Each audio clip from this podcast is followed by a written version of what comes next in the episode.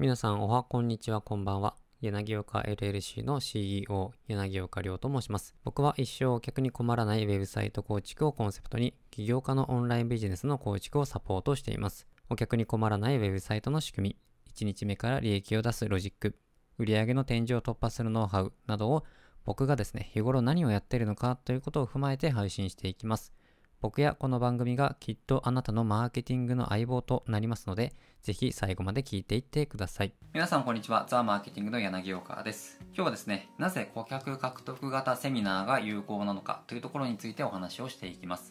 結論から言いますと、顧客獲得型セミナーにすることで、最初のハードルが下がるというところなんですよね。最初のハードルが下がることによって信頼関係関係構築ができやすくなってその後個別面談とかそういうところにつなげてえー、制約してもらいやすくなるというところがあるのでいきなりセミナーで売るのではなくて顧客獲得型セミナーが有効ですという話です。これもですねなぜ今日この話をするのかというとこのような質問をいただきいただいたんですよね。なんで顧客獲得型セミナーをするんですかと。商品を売った方が早いんじゃないかという話の質問をいただいたので、ま、この再確認の意味で、まあ、再度説明といいますか。それで今回このお話をさせてもらいます。多くのですねまコーチとかまコンサルティングセラピストとかがですねやってしまう昔のセールス昔のセールスという言い方があるかもしれないですけれども商品の良さをアピールするんですよね。私は〇〇で認定を受けたコーチですとか〇〇協会認定コンサルタント MBA 持ってますとかそんな感じですね。くどいようなんですけれども、まあ、少し前までは商品の良さを伝えれば売れる時代だったんですね。商品の良ささえ伝えれば別に売れる時代でした。でも今は違うんですね。インターネットがコロナの影響でかなり急速に加速してきてましてで情報が溢れる中でいい商品いい情報っていうのがまあ、世の中にたくさんあるわけですよ。ですのでその商品がいいと言ったとしても、まあ、その詐欺まがいのこと詐欺まがいのことをしているような人もいますし、まあ、本当にいい商品があったとしてもその中に埋もれてしまうんですよね。このターゲットが得られる価値を伝えることこれが重要になってきます。これが今の正しいセールスのやり方なんですよね。なんですけれども、多くの方は昔のやり方を続けています。今度昔のやり方っていうのは先ほど言った MBA 持ってますとか、〇〇協会認定コンサルタントですとか、なんとか会社認定のセールスライターですとか、まあ全然言うのはいいんですけれども、これではですね、まあ権威性とかはあると思うんですけれども、なかなか売れないっていうところにもなってくるんですね。で、こういうことをし続けると、まあ、どうなるのかまあ、同じようなことを言い出す人が増えてくると増えてくるじゃないですか。MBA 取ればいいんだとか、えー、そういう状況が増えてきてそういった行き先はどうなるのかというと価格競争になってくるんですよね。その特徴といいますかそれが一緒なわけですからそこで差別化しようとしたらお金の問題がお客さんから見て、えー、比べられるわけですよ。A という人はまあ、MBA 持って B という人も MBA 持ってるという状況だったらあと何で比べるかというと、まあ、人柄とかもいろいろあると思うんですけれども、まあ、会ったことなかったら人柄なんてわからないですからあとはもう値段で比べられるというところになってくるんですよね。そうなってくると価格をどんどん下げていくというような、不毛な戦いが起こるわけですよ。で今はいい商品が世の中に溢れています。携帯があれば、世界中から商品が買い物できるというような恐ろしい時代、まあ、いい時代ではあるんですけれどもこうビジネスをやってる人店舗型集客とか店舗の集客で店舗で、ビジネス展開をしている人からすればこうスマホ1個で、えー、商品を比較され商品が買えるというのはすごく恐ろしい時代になったわけなんですよね。でいい商品が2つあった場合お客さんはその2つの商品の細かい差というのを探して理解して選ぶでしょうかというところなんですよね。答えはノーなんですね。お客さんはこの細かい差っていうのは気づかないんですね。結局どちらもいい商品なら安い方というふうになるわけなんですよ。ちょっと細かいところなんですけれども僕も、えー、とスタンディングデスクを買ったんですけれどもその時に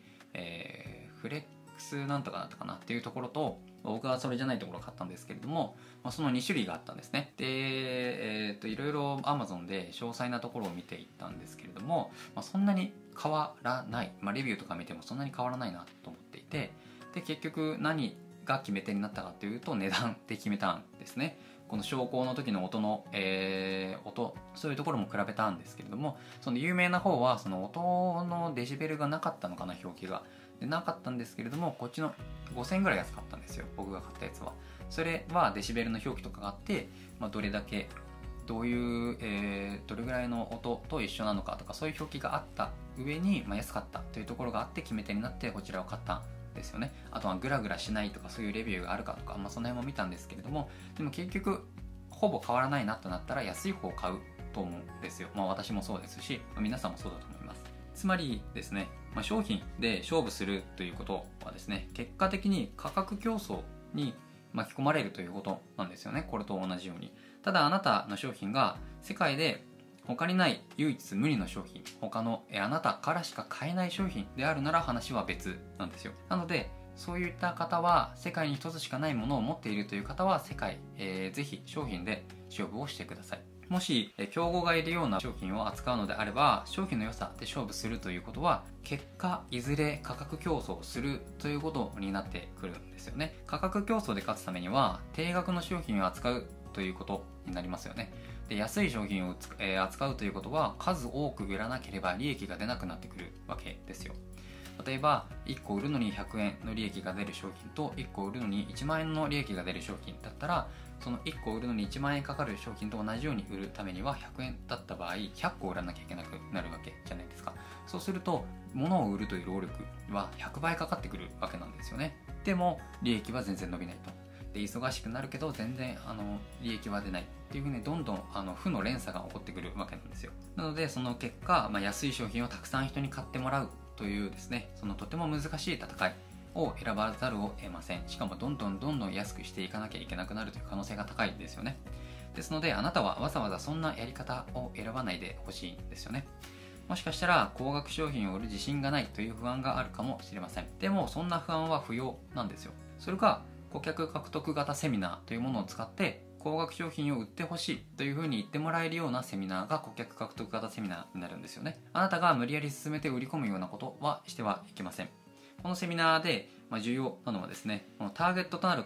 参加者がどのようにサービスを選び最後購入を決定するのかというところを逆算してストーリーを組み立てるですね。この顧客獲得型セミナーで売り込んではいけないんですよ。人はそれぞれ価値観が違って購買決定のプロセスも違うんじゃないかというふうな疑問の声も聞こえてきそうなんですけれども実はそうではないんですね、まあ、残念ながら人は驚くほど同じなんですよ。もちろん価値観は違うので同じセミナーをやっても買う人買わない人は分かれるんですけれどもでも買う買わないを決定するその思考のプロセスその途中の過程っていうのは同じなんですよね。で顧客獲得型セミナーは参加者の100%が商品を買うというセミナーではないんです。そうではなくて参加者の100%の人が買うか買わないかを決断できる決定できるというのが顧客獲得型セミナーになるんですよ。なのであなたの商品に興味があるのか興味がないのかというところをはっきりさせるセミナーになるわけなんですよね。であなたの商品で問題を解決できると思う人にはあの手を挙げて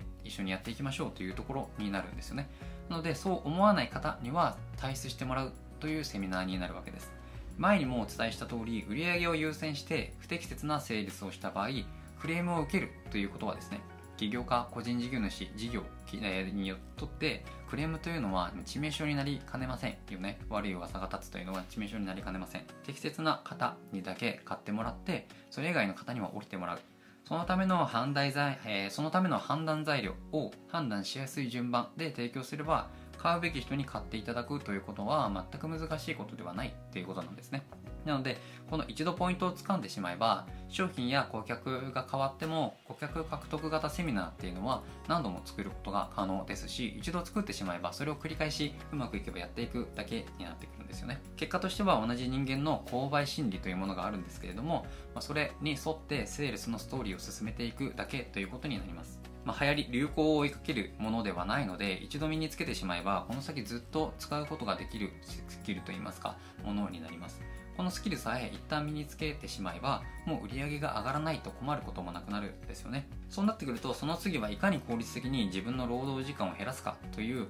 新たな課題に向き合うことになります。そういったことはま単価を上げるとか自動化していくとか、まあ、そういうところに向き合うというところになっていくわけですね。え繰り返しますが間違っても低価格商品をたくさん売るというような誤った道には進まないようにしてください。これをやるのであれば、まあ、もしやるのであれば自動でサブスクリプションの定額である程度自動化できるようなそういうビジネスモデルはまた話が別なんですけれども自分が実際に動いて商品を販売する配送するのにどんどんどんどん値段を下げていくというのは自分の首を絞めることになりますのでそれはやらないようにしてください。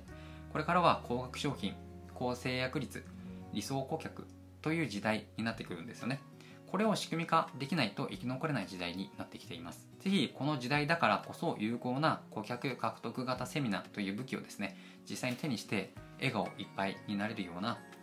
人生を楽しんでほしいと思います。最後に忘れないでほしいのは、僕らは僕らが目標とすることまで、あとチャレンジ1回のところまで来ているということを忘れないでください。それでは今日も聞いていただきありがとうございました。